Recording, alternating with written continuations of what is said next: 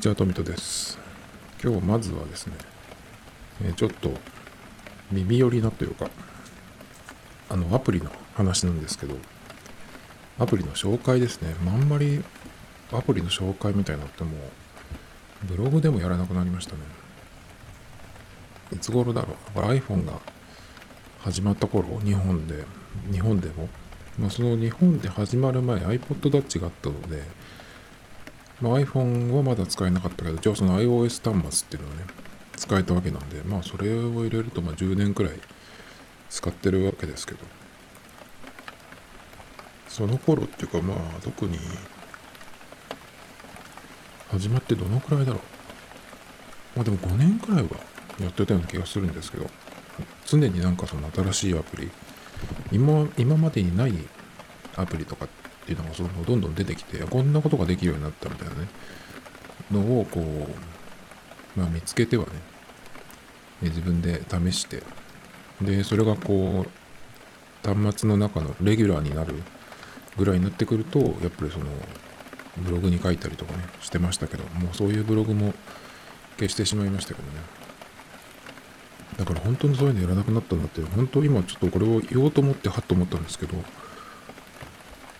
なんかそんなに今って、あの、びっくりするような、何かがこう、劇的に生活とかが変わるような、それぐらいのレベルのアプリって何ていうのかな、出てきてない気がするんですけど、iPhone のそのデフォルトのアプリで、今、今なんていう名前だっけ？計測かな？あの、AR で、その、こっからここまで何センチみたいなね、そのメジャーで測るようなやつがあるんですけど、あれもでもよく測ったら違ったりとかすることもあるんで、なかなか正確性はまだわかんないですけどね。だけど iPad Pro のライダー使ったらもしかしたらいいのかなとかちょっと思いますけどね。ただちょっと iPad Pro をそういうその用途で使うにはわざわざ持っていかなきゃいけないのでね。まあちょっとその辺はあれですけど、どうなんですかね、あの計測アプリは。どのぐらいちゃんと使えるのか、ちょっとわかんないですけど、それをは、それを測って、アプリで測って、で、メジャーで測るっていうことをあんまりやったことがないんでね、まずメジャーの、メジャーで測るっていうためにね、それをこう持ってこなきゃいけないってことで、なかなか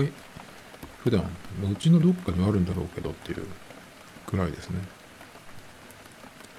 本当にだから、でも今までそういろんなアプリが出てきて、これはすごいってなったやつ結構いっぱいあったと思うんですけど、でもそういうのがもう当たり前になったりとか、なんだったらもうそういうのが必要なくなったりとかしていってる。で、だから本当にその余分なアプリっていうのは、余分なアプリの方が多いのかな、もしかしたら。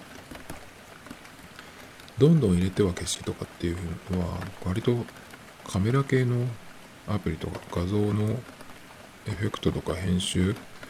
アプリとかは今結構その入れ替わりが激しいと思うんですけど。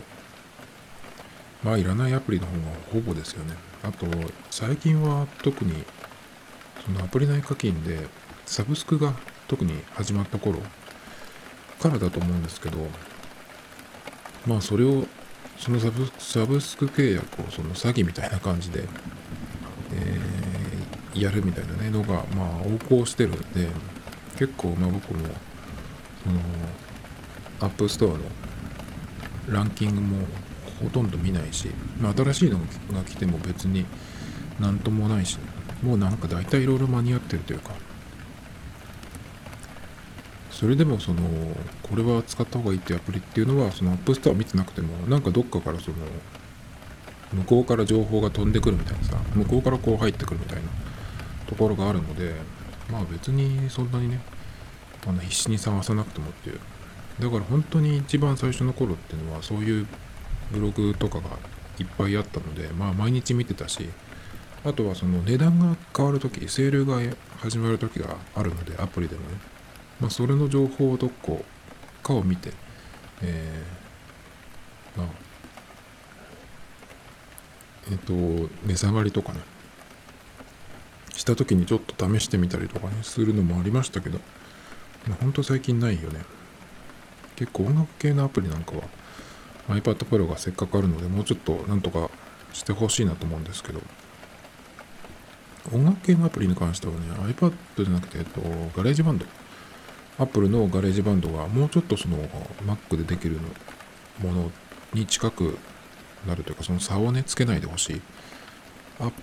iPad というかその iOS でできる iOS だからできるその機能っていうのは残してそれ以外のそのリージョンで編集するところとかはねあのいろいろもっとできるようにしてほしいなと思うんですけどスペック的にはできないはずはないんでね。僕のその今までずっと使ってる、えー、MacBook Air が2013年モデルのその一番下のスペックのモデルなんですけどそれでできることがなぜ iPad でできないのかってちょっとわからないんですけどおそらくだけど iOS のものっていうのは、えー、iPhone 版もあるので、えー、iPhone、iPad それぞれですけど、そのスペックに差が結構ありますよ。無印の iPad とか iPad mini だと、やっぱりその、同じ OS だけど、やっぱりその iPad を、その iPad を使ってる、持ってるっていう、それを選んでるっていうことの、その、なんていうのかな。まあ、その人の狙いというか用途目的が違うのでやっぱりそのスペックよりもそのサイズ感だったりとかねこれだけできればいいっていうそういう選び方もあると思うんですねだから同じ iOS で同じその、えー、アプリが動くっていう時にやっぱりどうしてもその下のスペックでも動かせるようにっていうのがねやっぱり Apple のデフォルトかなと思うんでまあ本当にガチ系のアプリだったら、その iPad Pro じゃないと、これは推奨しないよっていうね、のもあってもいいと思うんだけど、あんまりでもそういうのってない気がするんですよね。OS が最新のじゃないとっていう、そういうなんかやつはありますけど、あんまりハードで分けてるっていうのは見たことない気がするんですけど、映像編集とか、あとは音楽系のアプリは、やっぱりプロでっていう風にね、してプロ推奨っていうアプリっていう風にしてもいいのかな。だからその iPad じゃない、えっと、App Store で見た時にそのハードじゃないその端末じゃないと、えー、ダウンロードできないとか、まあ、ダウンロードできるけどうんちょっとそのアラートが1回出てくるいいですかっていうようなねそういうのがあってもいいのかなと思いますけどでえっと今日紹介したいそんな中ね久しぶりに紹介するアプリは何かっていうとですね、 Kingbox っていうアプリです。これはですね、全く新しいアプリではないんですけど、僕はずっと使ってたアプリで、 Clipbox っていうのがありました。それは iPhone で使ってたんですけど、えー、なのでこれは iPhone 版のアプリですね。iPad 版は確か多分これ、 Kingbox はないんじゃないかな。 Clipbox は iPad 版もあったけど、えー、確かそのまた別のアプリというか別扱いなので両方買わないとっていうやつなんですけどでまずその Clipbox っていう今までずっと使ったアプリが、え、アップデート、まあ、別のものに、え、名前もそのアプリも別のものになって機能は同じなんですけど新しいものになって Kingbox っていうアプリになったなったっていうのを、えー、今回ね今紹介するんですけどじゃあまずその Clipbox っていう今まで僕がずっと使ってきた iPhone アプリは何かっていうと、これは平たく言っちゃうと、あの YouTube をダウンロードして保存できますっていうアプリですね。もう結構、えー、なかなかのグレーアプリですね。で、これがもともとそういう機能のアプリとして、バーンと出てきて、すぐ有名になって、で、もちろんね、やっぱり、えー、まずいわけなんで、最初にその YouTube が、えー、ダウンロードできるよっていうことで、まあ、出た時に僕すぐ買ってでラジオをね聞きたい時に、えーと、ラジコで聞いてもいいんですけどラジコだと本当に使い勝手が悪いんですよ。本当にねあのラジコプレミアムもちゃんと入ってました。だけど本当に勘弁してくれよっていうようなねその使い勝手なんですよ。ずっとですよそれが。でなんなんていうかねもう一番ダメなのはえっとあれです。送りができないんですよね。戻るのは確か15秒とか30秒だっけかな？15秒とか戻るのはできるんですけど送るのができないんですよ。だから CM が飛ばせない。えプレミアム入ってるじゃんっていうのに送れない。それからまあ CM はいいですよ。しょうがないですよね。まあ CM も込みでその番組も聞くっていうんだったらまだいいんだけど曲が飛ばせないんですよ。それがあると。日本のラジオでかかる曲なんて、ね、ろくなもんないじゃないですか。日本語の日本人の歌物とか聞かされるし。だからそんなのは速攻で飛ばしたいんだけどそれができない。シークバーとかで飛ばせたっけかな？確かダメだったような気がするんだけど。でもそれで飛ばすとさその曲の分まあ1分とか2分だと思うけどそれだけちょっと綺麗に飛ばすのってなかなか難しいんで結構大変。だしまあもちろんその保存もできないしね。1週間分とかその公開されてる時だけ保存するとかねできればいいのになと思うんですけどそれもできないんで常にそのストリーミング状態で聞かなきゃいけない。あの TBS ラジオが独自にやってるその聞き逃しサービスがあるんですけどラジオクラウドってねもともと TBS はポッドキャストとしてそのポッドキャストで聞けるように、その配信をしてたんですよ。その番組によってですけど、オープニングと、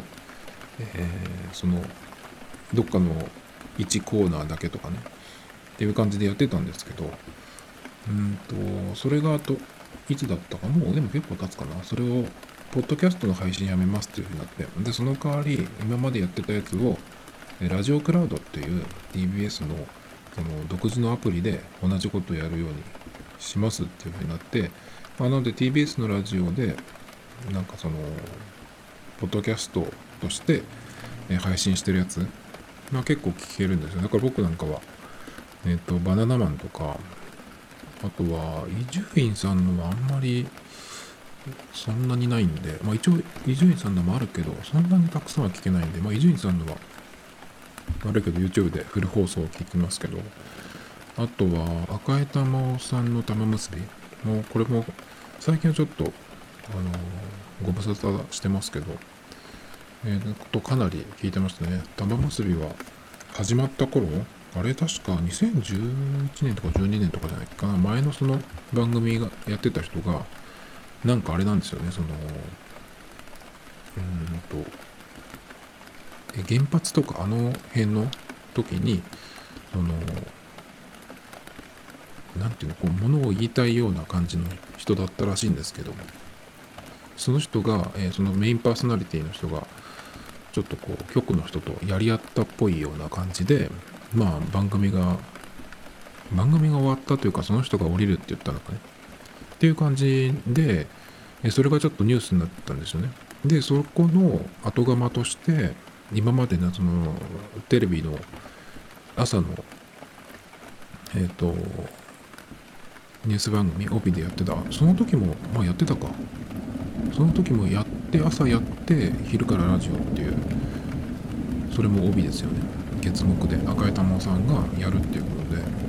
でへえと思ってねそういうなんかそういうなんか揉め事的なものがあったっていうのがちょっとこうネットニュースになってたんですよね。それでまあ玉結びっていうのに変わるっていうのとで赤井さんって僕それまではその朝のね割と固めというかワイドショーだけどあの時間帯の他の番組の中では結構硬いかなっていう真面目感があるっていうかそういう感じだったんですね。でそれをやっぱ、ま、生放送だからその赤井さんは仕切りだからさこうバンバンやっていくんですよ。でこう多分カメラの横にいるカンペとかも見ながら時間も見つつ専門家の人にバンバン話を振って振った振ったら今度切らなきゃいけない？で切ってさ次にこうどんどんいくみたいなそうなんかこうバリバリやってるあのキャリアウーマン的なねイメージを持ってたんですけど赤井さんって。だからそういう人が昼のそのラジオ？えどういう風にやるんだろうと思ってちょっと興味があったんですねだからそのニュースっぽい感じなのかなとかちょっと思ってたんですけど第1回目を聞いたら赤井さんってさって全然なんか違うっていうかさそのかなりもうギャップっていう言葉じゃ収まらないくらいのギャップがあってそれがすごいいい方のギャップで僕にとっては。超面白いじゃんこの人って思って。でそっからもう最初の1回目から聞いてたかな。その時もすでにポッドキャストでやってたんでずっと聞いてますけどね。でまあえっとそのメインパーソナリティ、まあ、メインは赤江さんだけど、えー、その曜日代わりの、え、パートナーっていうのが前の番組から引き継ぎでやってんですよね最初は月曜日がビビる大木さんで火曜日がここはもうここから火曜日は変わんないけど南海キャンディーズの山里さんで水曜日が博多大吉さんで木曜日がえっ、ー、と、途中で変わっちゃったけど、ピエール滝さんで、今は土屋レオさんか。で、金曜日が、えっ、ー、と、浅草キッドの玉袋筋太郎さんね、玉さん。で、金曜日だけは TBS のアナウンサーがやるっていう感じで、ここの TBS のアナウンサーの人は、こう、いろいろね、あの、退社されたりとかっていうので、変わってますけど、最近は富山さんだっけ？富山さんがめちゃめちゃ面白いんだよね。めちゃめちゃって言っちゃった。言いたくない言葉なんですけども、富山さんがものすごく僕はツボで、あの、笑い声とかも超面白いんです。超いいんですよね。それで、あの、笑い袋を作って送ってきたっていうリスナーの人とかいましたけど、あれ面白か面白かったですね。まさにそうそうっていう感じで。で、そんな感じで、えっ、ー、と、玉結びと、えー、バナナマンとかね、を聞いたりするそのラジオクラウドなんですけどラジオクラウドはやっぱりその本放送そのままじゃなくてその抜粋されてるんですね。玉結びなんかは。オープニングトークとそれからえコーナー1つ2つ。まあでもそれでもかなりあのー、サービスいいと思うんですけど。まあその辺を聞いたりとかするんですけどそのラジオクラウドは曲飛ばしたりもできるしあ、曲はもともと飛ばしてあるか。それと、あと、なんだっけ、えー、ダウンロードもできます。ダウンロードは、1週間以内にダウンロードすれば取っておけるんだっけかな。まあでも1週間で変わるけど、そんだけ聞ければね、十分なんですけど。で、ラジコがやっぱそれに比べると、ものすごく使いづらい。で、ずっと使いづらいので、もうプレミアムもとっくにやめましたし、だからその本当だったらラジコでねしかも数百円300円とかもしないんじゃないかなだからそれで聞けるんだったらそれで聞ける方がさその全国の番組聞けるしね。しかも時間も問わず聞けるからいいんですけど本当に使い勝手がもう頭にくるレベルで悪いのでしかもずっと。だからねまあちょっとこういうものを使うしかないんですけど。でそのクリップボックスっていうのがえ YouTube がそのまんまダウンロードして保存できるんですよ。で、動画だけじゃなくて、えっと、動画ファイルとして落としてくるんだけど、そのアプリの中の機能で、えー、動画ファイルを音声ファイルに変えるっていうことが一発でできるんですよ。で、これは単に、えー、その、エンコードする、その、変換、ファイルを変換するんじゃなくて、単純にそのファイルのドット、えー、MP4 とかのその動画ファイルを、えー、M4A とかっていうなんか、あのー、音声ファイルの拡張子にフォーマットのその名前だけを変えるだけっていう、ね、やつなんで、音声ファイルって言っても、音声ファイルにしてもすぐまた、あのー、動画ファイルにね、また戻すっていうこともできるんですけど、だからファイル自体を音声ファイルにしても小さくならないんですよね。ただその拡張子を変えただけっていう感じなんで。まあだから使いやすいっちゃ使いやすいんですけどね。まあ、iPhone そんなに容量使ってないっていう人だったら、そのぐらいのね、えっと、ファイルを落としてもそんなにいかないと思うんで、容量的には。2時間番組で、まあ、丸々2時間じゃなくて、結構その YouTube に上がってるやつはカットしてくれてあるんで、曲もカットしてあるし、CM も大体カットしてある。そうすると、1時間、どのぐらい？半ぐらい ?1 時間半ぐらいかな？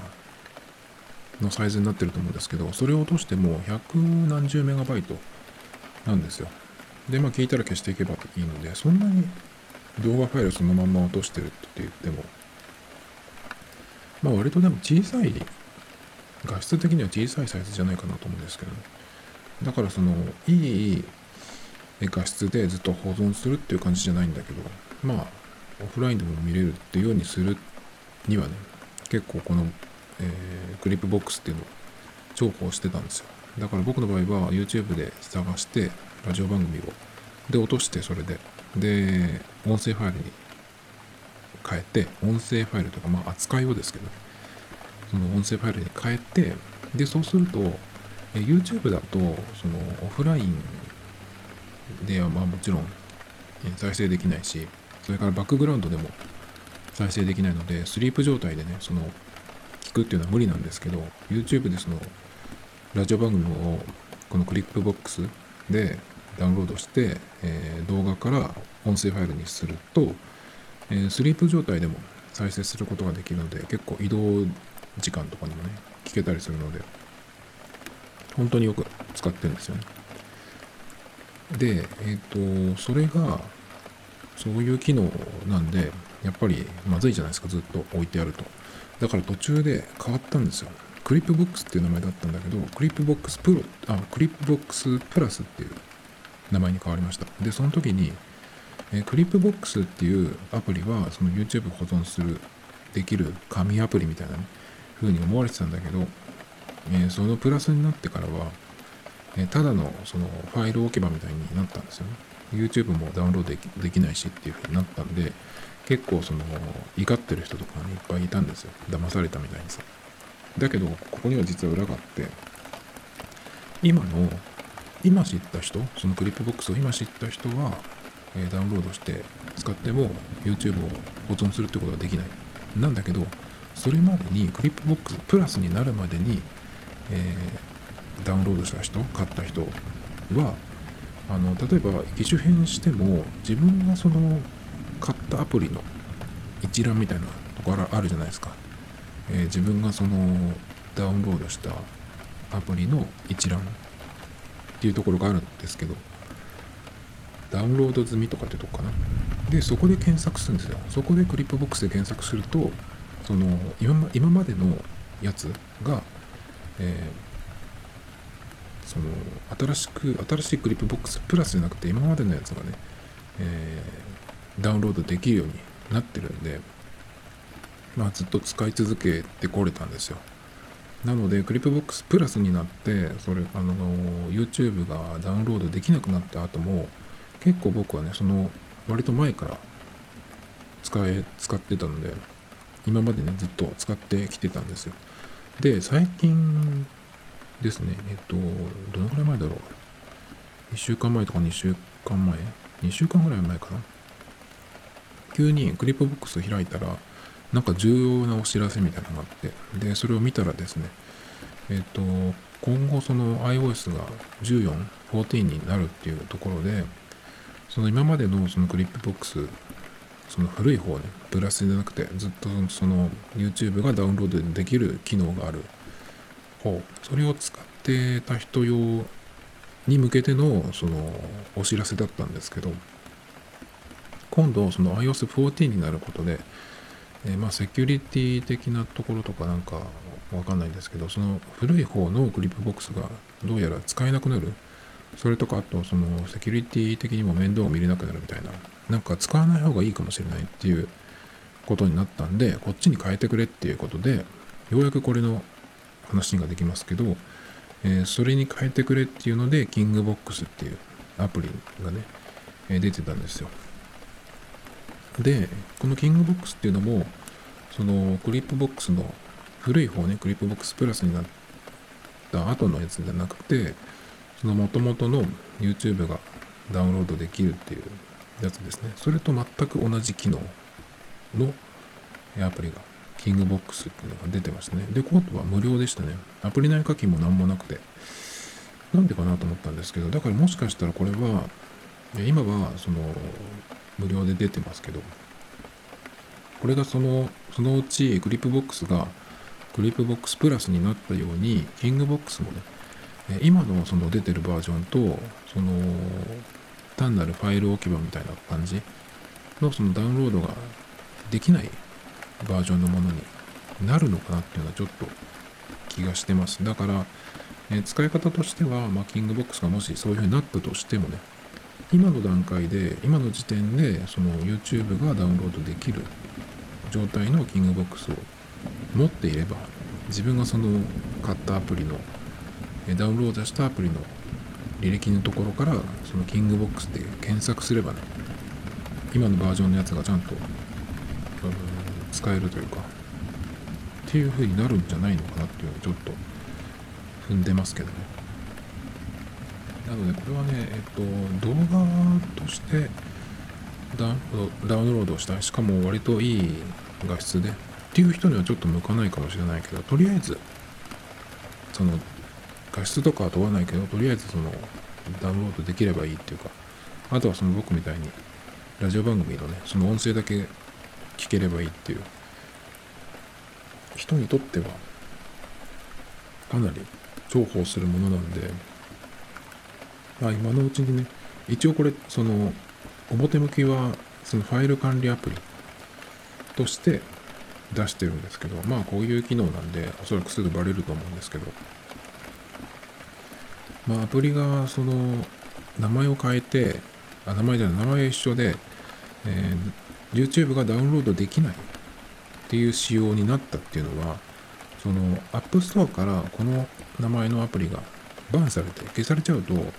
ダメなんでそれを残すために多分そういう何て言うのかなも最初は YouTube がダウンロードできたけど後からね同じアプリ名なのにダウンロードできないっていうバージョンに変わったっていうのはねまあそういうことなのかなと思うんですけど。まあだからそう今は使えるけどそのうちね割と早い間に、えー、同じキングボックスっていう名前だけど YouTube がダウンロードできないっていうアプリになるってそのまま続くっていうことがあるかもしれないですけどね。まあだからクリップボックス使ってた人とかその古いやつねとかは、えー、早めに入れといた方がいいのかなと思いますけどね。いやどういうことかちょっとわからないですけど多分そのいろんなことが変わるっていうのがねその今開発者向けにその出てるじゃないですかベータ版がね。だからその辺で結構分かったんじゃないかなと思うんですけどね。だからまあ今のうちにえキングボックスっていう方にグリップボックスから乗り換えてくださいねっていう感じで。まさかの無料だったんでね。前僕グリップボックス買った時はなんかライト版と有料版とあってなんか違ったんですね。ダウンロードできる本数かなんかが。違ったのか。忘れちゃいましたけど、すぐ買いました。なんですですけど、このキングボックスに関しては今、無料だし、なんなら、その、ルックス的には前とほとんど変わらないんですけど、ちょっと、うん、洗練されたじゃないけど、ちょっと綺麗になった感じですけど、使い勝手とか、使い方は一緒なんで、あと、YouTube がダウンロードできるって言いましたけど他のサイトでもえっ、ー、とストリーミングの動画が保存できるっていうのもあるんでもし、えー、YouTube 以外のストリーミングのものを iPhone でダウンロードしたい保存しておきたいっていう場合はこれをねちょっと使ってみると試してみるといいかもしれないですね。他に今日はですねえっ、と、あ、これちょっとしばらく前に書いたメモなんですけど、えー、読解力についてっていう、まあ、メモがちょっと残ってるんで、それを喋りますけど、あの、文章をね、読めない人が最近多いみたいなのをどっかで聞いたり読んだりとかすることがたまにあって、まあそれは僕も実感するんですけど、もうでも、最近に限らないですね。で僕今書くのがめんどくさくなってきたからっていう理由でポッドキャストの方に、えー、変わりましたけどとは言ってもブログも1年に何回かは書くっていうかね、まあ、ポッドキャストをやってあこれってブログにまとめといた方がいいかなって思うこともあるんでその段階でこう書いたりもしますけどね。今はちなみにちょっと書こうと思ってるのがまあ、iPad だけでね、え、生活、生活っていうか何でもこうやっていくっていうのがようやく今この2020年になってできるようになってきた気がするんで、ちょっとそれを、え、まとめるたそのブログを1個書こうとしてるとこなんですけど。で、ブログ、今やってるブログが、まあ、作って3年目になったんですけど、あのそれを作った頃っていうのも、すでにその動画、YouTube とかね、動画の方が、えー、まあ、主流っていう感じになってはいたんですが、そこであえて僕はブログを選んだんですけど、なんでかっていうと、文章を、ブログに軽き切りずですけど、文章を読めない人が多い。ちょっとでも本当に、えー、例えば iPhone で2スクロールして、もう長いとかっていう人が結構多いんですよ。なんか芸能人の人のブログでも、普通は結構その開業とかスペースもいっぱい使って、写真も入れてとかっていうのが割と普通なんですけど、文章がバーってあると長くなっちゃってね、長文ごめんなさいみたいな風に書いてる人もいるんだけど、全然僕は長文とは思わないぐらいの量なんですけど、だからおそらくそういう人が多いんだろうなっていうのを感じてるんですけど、僕がその今のブログを始めた3年前約の時にもそういう雰囲気はあったんですが、あえて、えー、動画とか音声じゃなくて文章と画像のブログにしたっていうのはその読めない人文章が読めないとかちょっと書くと長いっていう人そういう人を排除できると思ったんですよ。文章を書く方が。だからそういう文章を読めないっていう人に合わせるっていうかさそうするとまあおそらくうん何て言うのその解釈もおかしいだろうしだからそういう人を最初から来ないようにする。文章が読める人だけを、えー、相手にする。っていう風にできるじゃんと思ったんで、まあ、ブログをその時ね、えー、続けたんですけど。でえっ、と今から喋ろうと思うのは何かっていうとえっ、とその文章が読めない人っていうことに関して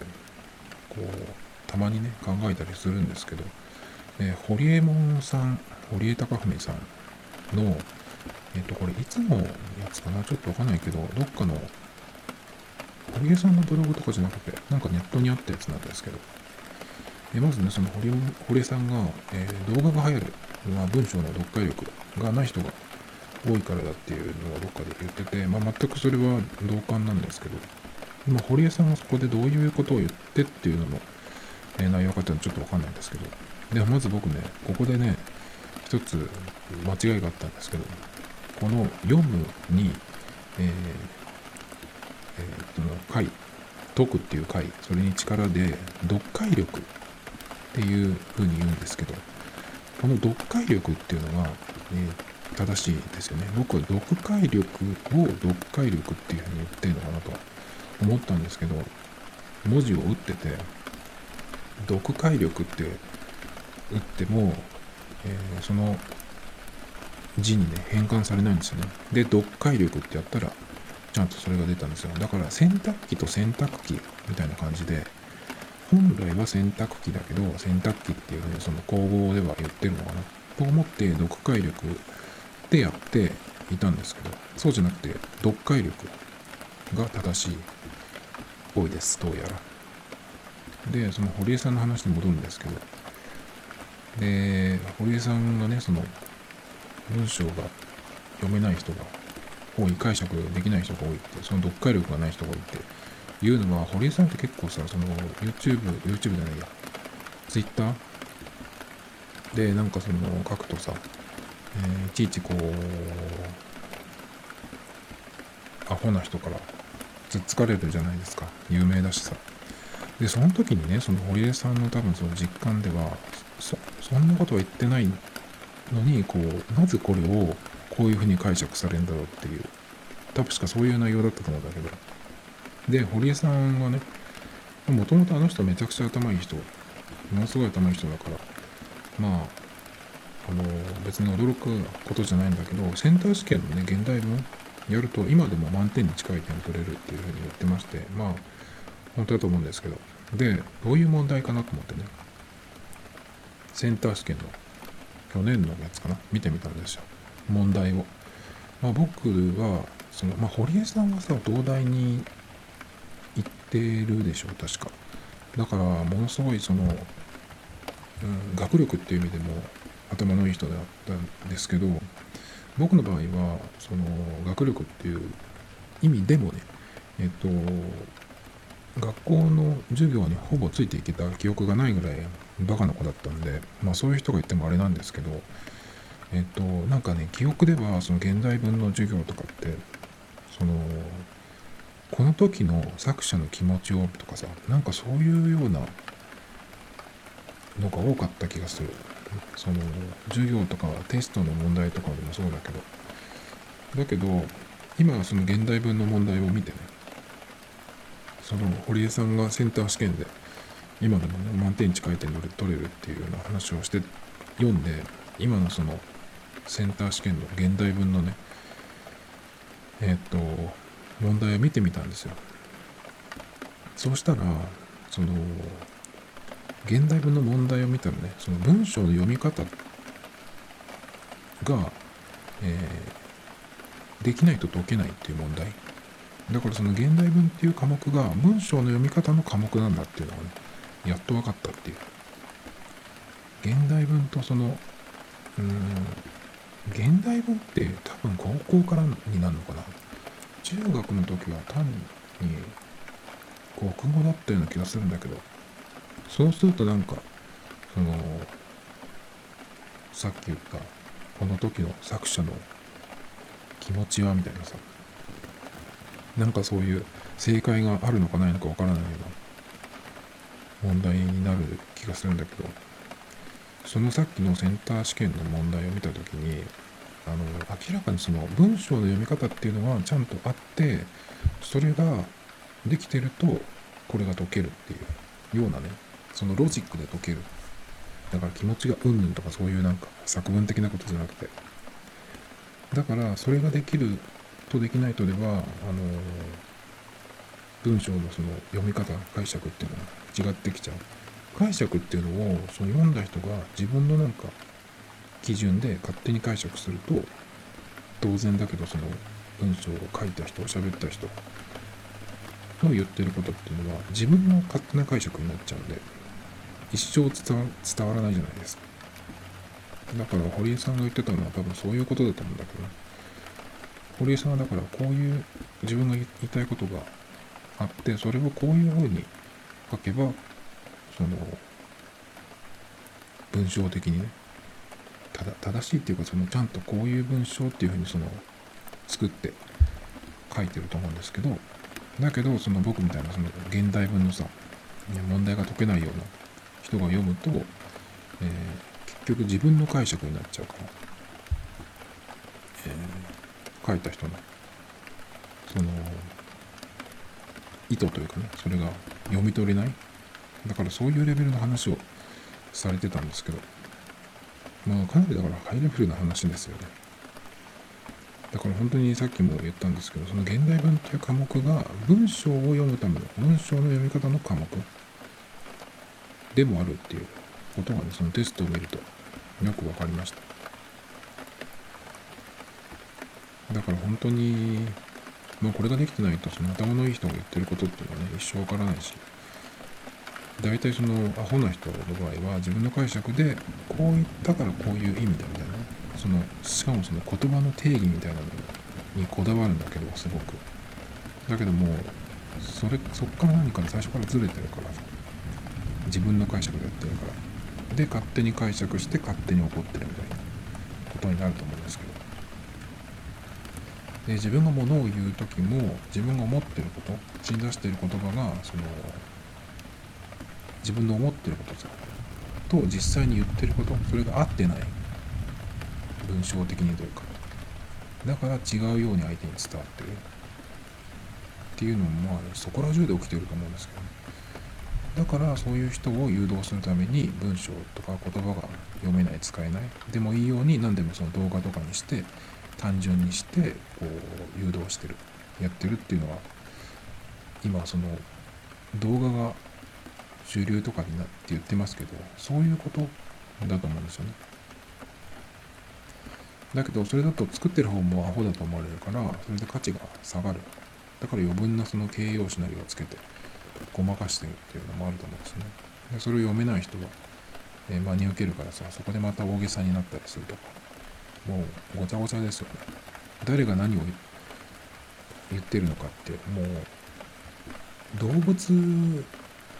違う動物同士の会話だよね。猫と猫だったら人間には分からないけどそのコミュニケーションもしかしたらできてるかもしれないじゃないですか。鳴き声だけとかでもね。だけど猫と、えー、カラスだったらおそらく、えー、全然違う言葉だと思うんですよ。だからそういう感じ？人間と人間が喋ってしかも日本人同士だけど猫とカラスとか猫と犬がお互いの通じない言葉でさ喋ってるっていうような感じが今の人間界というか特に日本はそういう風になりつつあるんじゃないかなとちょっと思いますけどね。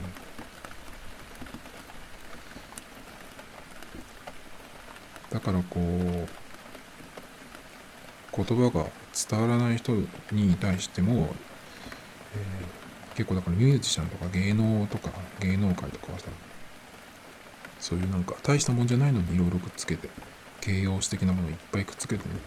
その結果結構そのアホな子が真似受けてさカリスマ扱いしたりとかっていうのが今割とやりやすいんじゃないかなっていう気がするんですけど。でまあなったらなったでね大変だと思うんですけども。で僕がね授業についていけなかったレベルのバカだったんですけどそれの原因っていうのはこの教科書の内容すらね理解できないまま取り残されていったと思うんですけどそれっていうのは結局読解力がなさすぎたっていうことなのかなっていう気がするんですけど。でも読解力がない人って本当にない人ってさどうしたらわかんのかなっていう気がするんですけど。自分ではえっ、ー、とそこまで読解力がないとは思えないっていうまあでもそれがバカだからなのか。ちょっと分かりませんけど。だからね結局その、えー、読解力がない言葉が理解できない使えないっていうとその口が達者とかね文章とか言葉でわーっと来られるとすぐこうなんだか分かってないうちにその目立つキーワード連呼されるキーワードだけで騙されるというかさ誘導されてく。だからこうすぐ圧倒されたとかさっていう風な反応する人はこの類だと思うんですよね。だから動画とかを使っても結局はそのワードとかねをうまく使ってこう誘導するとかっていうのが上等手段だと思うんですけどわざと文章でやって動画使わないでやれば結構かもれるのかなとか思うんだけどあのー、携帯の料金プランのところ小さい字で下の方に書いてある注意書きとかさああいうのもそうですよね。結局自分が読解力があるのかないのかっていうのがねまあ別にあるとは思わないけど、どのレベルまでないのか。っていうのはちょっと、なんか、あれですね、センター試験とかでやっても僕の場合は、その学力的に全然、だから、センター試験じゃちょっと全然測れないんですよ。何をしたらいいのかなとかちょっと思いますけど。自分のその、バカレベルを測る試験テストをちょっと探してみたいなと思うんですけど。Tomito Times Podcast This program was broadcasted you Anchor FM